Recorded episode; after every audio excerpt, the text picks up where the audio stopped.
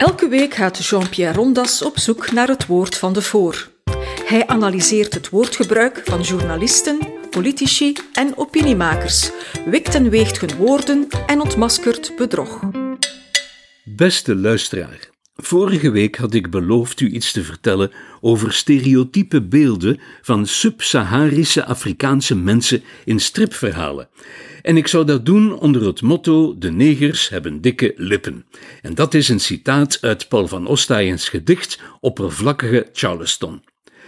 Als de censuurmaatregelen voorgesteld in het Groen Woke-rapport Decoloniseer mijn stad Gent hun beslag zouden krijgen, dan zou de Gentse Stedelijke Bibliotheek, de Kruk, op basis van dit versje heel paaltjes verzameld werk als racistisch moeten labelen. Gentse sensoren, een beetje consequentie alsjeblieft. Een tip van Ostaaije verwees niet naar levende Afrikanen, maar naar reclamepanelen in de grootstad Berlijn of Antwerpen met, jawel, beelden van muzicerende negers met dikke lippen. Een vers dus over een uitbeelding van de tot neger gedenigreerde mens. Maar ik zou het over een stripverhaal hebben, aan de hand waarvan ik wil aantonen dat verontwaardigde activistische decolonisatoren in hun racismejacht op een dwaalspoor zitten. Want dan was er nu eens een populaire, zeer Vlaamse strip die een album wijde aan de nasleep van de Belgische kolonisatie van Congo. Nummer 340 in Willy van der Steens Suske en Wiskereeks, verschenen in 2017. Waarover gaat het? Wel, in de jaren 50 van vorige eeuw werden drie religieuze beeldjes door drie malafide Europese antropologen geroofd uit een heilige grot achter een waterval diep in de Broese. Eenmaal in Europa werden de beeldjes apart verkocht en kwamen ze terecht in Belgische verzamelingen. Het album vertelt hoe Suske en Wiske, Lambik en Tante Sidonie deze beeldjes tenslotte restitueren en terugplaatsen in het heiligdom waar ze vandaan kwamen. Teruggave van Afrikaanse roofkunst, herstel van aangedaan leed, is dat geen opvoedend, dekoloniserend verhaal? Een beetje gedekoloniseerde bibliotheek bestelt er onmiddellijk een honderdtal van.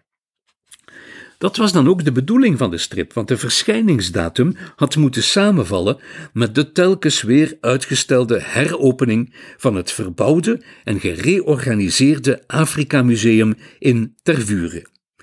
Maar of het museum blij was met die pedagogische attentie is twijfelachtig, want het stripverhaal Mami Watta kwam negatief in het gazettennieuws omwille van één prentje. Een racistisch prentje, een stereotyperend prentje. Zie hierboven, linkerkant. We maken hier kennis met Mamiwata zelf. Zij is de naakte en verleidelijke godin Meermin Sirene, aan wie de drie beeldjes, haar kinderen, toegewijd waren. Zij is het die er na een halve eeuw achteraan zit, achter die beeldjes. Via een magische armband weet ze de blanken in Vlaanderen te dwingen om haar de beeldjes terug te bezorgen. Als dat niet gebeurt, zal Suske sterven en Wiske haar hele verdere leven wenen. Er is zorg besteed aan dit verhaal. Helemaal anders van insteek en uitwerking is het toch een waardige, moderne opvolger van de klassieke van der Steenstrips uit de vroege jaren 50, die zich ook in Congo afspelen, zoals de Witte Uil en de Tamtamklopper. De nodige extra vijanden onderweg naar het doel in dit verhaal zijn de Aniota's of de luipaardmannen, die heel correct als bedriegers worden ontmaskerd. Het legendarische personage van Mamiwata zelf is goed gerechercheerd en uitstekend vertaald om er een zus verhaal mee te kunnen vertellen, met uiteraard weglating van het aspect van le deuxième bureau, waarover straks meer. Er is ook voor diversiteit gezorgd. Belangrijke nevenpersonages, zoals de politievrouw in Vlaanderen, zijn zelf Afrikanen. En op het einde wordt de oude boze blanke man, de enige overlevende van de drie antropologen, zelfs gestraft. Hij moet nu levenslang Congolese beeldjes snijden. Wat wil men meer? Dit is een alreeds gedekoloniseerde strip, passend voor de winkel in Tervuren. Bijna, want de onverzadigbare decolonisatoren, waakten. De eerste dag wist het krantennieuws te melden dat er voor het eerst in de geschiedenis van Vlaanderens succesrijkste strip blote borsten in een verhaal voorkwamen. Bij tante Sidonie, die meestal als plank gedefinieerd werd, waren al een tijdje enkele welvingen te zien, en bij Wiske, die al enkele decennia geen acht jaar meer was, ook. Maar Mami Watta wordt getekend in al haar blote glorie, en dat is nieuw in een familiestrip, en dus nieuws. De tweede dag echter verschoof de aandacht naar de lippen van de zwarte man die zich een aap schrikt bij Mami Watta's verschijning uit het niets.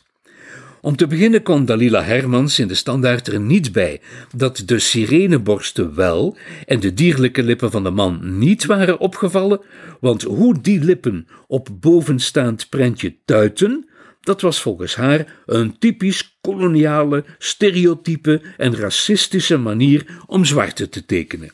Dat was, schreef ze, hoe je de mond van een dier tekent. Ik ken zo geen dieren, maar zwart. Wat die stereotypen betreft, denk maar aan de dikke lippen van Mark Sleen zijn Papa Papua, dat is de vader van Petoetje vanaf 1950, of aan de helrode en nog dikkere lippen van de zes Numidische kopiisten in het Asterix-album De Papyrus van Keizer van 2015. De VZW Orbit vond dan weer dat de publicatie van het stripverhaal Mamiwata in de krant moest gestopt worden en dat men opnieuw mocht beginnen met andere collega's tekenaars en scenaristen. En ik heb sterke vermoedens dat deze vereniging bedoelde dat het alleen aan zwarten toekomt om zwarten te tekenen. Beste luisteraar, twee dingen hebben deze decoloniale critici verzuimd. Ten eerste omdat ze haast hadden om zo snel mogelijk de Van der Steen studio van racisme te beschuldigen, hebben ze niet goed gekeken. En dat is nogthans het eerste wat een kind met een strip doet. Maar kijkt u vooral mee. Op het betwiste plaatje is de zwarte man verrast. Op het daaraan voorafgaande plaatje, dat u hier niet ziet, maar in het album wel, op dat voorafgaande plaatje kwam hij blij fluitend en niets vermoedend terug van de visvangst met een buit van drie vette vissen. Zijn lippen zijn gestulpt, want hij fluit een melodietje. Er staan zelfs drie zuivere muzieknoten bij. Bij het zien van de levende Mamiwata, die hij alleen van dode prenten en beeldjes kent, verstomt zijn gefluit. Het plaatje hierboven is het bevroren beeld van zijn verstomming, terwijl hij nog halvelings aan het fluiten is. Kijk maar, nu komen er drie beschadigde noten over zijn lippen. Dat hij helemaal niet dierlijk mocht uitgebeeld, maar karikaturaal, zoals het hoort, bewijst het daaropvolgende plaatje. Mami Watta heeft hem namelijk een kostbare armband geschonken en lachend nog niet beseffend dat dit zijn ondergang wordt, bedankt hij haar, opgetogen, sympathiek, menselijk, helemaal geen dierlijke lippen, slechts van Ostaaien lippen. Ziet u een dier? Ik niet. Het dierlijke zat tussen de oren van Dalila Hermans. De uitgeverij had groot gelijk toen ze de beschuldigingen met een beleefde formule afwees. Tekenaar Luc Morjau had juist gehandeld. Maar ten tweede hebben deze critici niet gewacht tot een week na al die ophef ook het album zou verschijnen. Een album van Suske en Wiske wordt immers al gepubliceerd, terwijl de strip nog dagelijks in de krant loopt. Hadden ze het volledige verhaal gelezen, dan hadden ze misschien ingezien dat Mami Watta helemaal geen racistisch verhaal is. Dat zou dan hun overspannen lippenhistorie gelogenstraft hebben en dat willen ze uiteraard niet.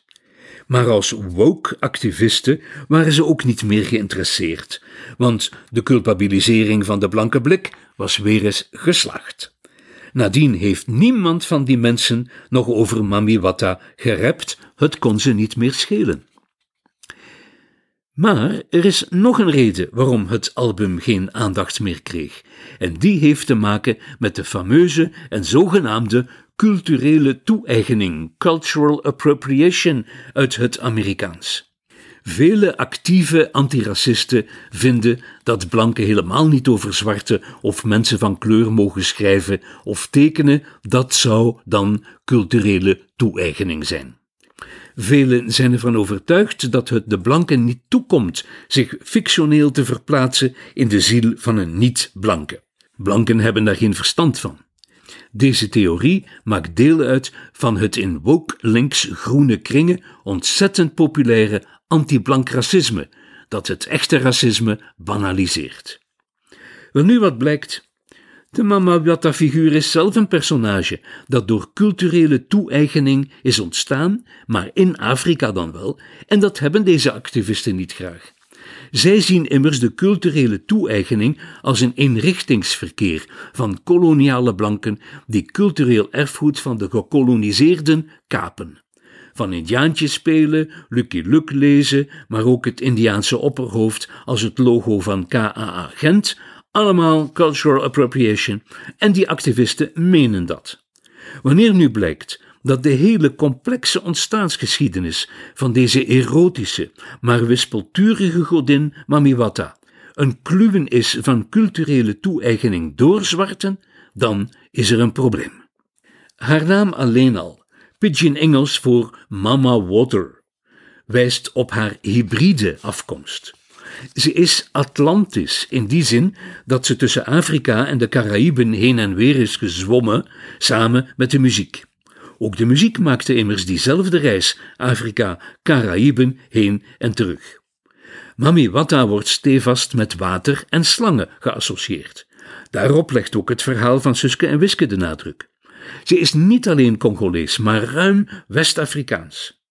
In België kennen kunstverzamelaars vooral haar Zairese overleveringen via schilderijen van Congolese kunstenaars als Chéri Samba, Chéri Benga of Mamba Muntu met titels als Amour fou of J'aime Mamiwata. Ze is bruin van vel, maar heeft geen kroeshaar. Mamiwata is namelijk een dubbelzinnige, blote blanke die graag haar lijf toont. Ze verleidt, maar moet ook verleid worden. Ze staat voor de femme libre, met wie de zwarte man op moderne democratische wijze een verhouding onderhandelt in een stedelijke omgeving. Daartegenover staat zijn echtgenote, met wie de verhouding traditioneel is en dus een gegeven van het dorp. In Zaire was Mami Wata de verhekste symbolisering van de fameuze deuxième bureau. Dat was de bijzit die de man zich aanschaft omdat hij moet kunnen aantonen dat hij participeert aan de stedelijke moderniteit. De schilderijen waarop ze figureert veraanschouwelijken de contradicties van de Zairisering, dat was de vermeende terugkeer naar de Afrikaanse authenticiteit, tegenover de dagdagelijkse ervaring van onderdrukking en corrumpering in de Mobutu-staat, na de mislukking van Lumumba's mosaïsche beloftes. Mamiwata was een verschijnsel uit de relatief welvarende periode van Congo. Ze is er aangespoeld met de welvaart en is er nadien ook weer mee vertrokken. Ze is een decoloniseringsverschijnsel, een symbool voor de verscheurdheid van de zwarte man tussen de verlokkingen en de betoveringen van de moderniteit. In 2017 keert ze dus eventjes terug in een Suske en Wiske album in een verhaal dat de activisten willen racialiseren. Succes dus met de decolonisering van de Gentse Stadsbibliotheek, zou ik zeggen, want bij elk boek dat als racistisch gebrandmerkt wordt, hoort een tegenverhaal, zoals ik hier bracht.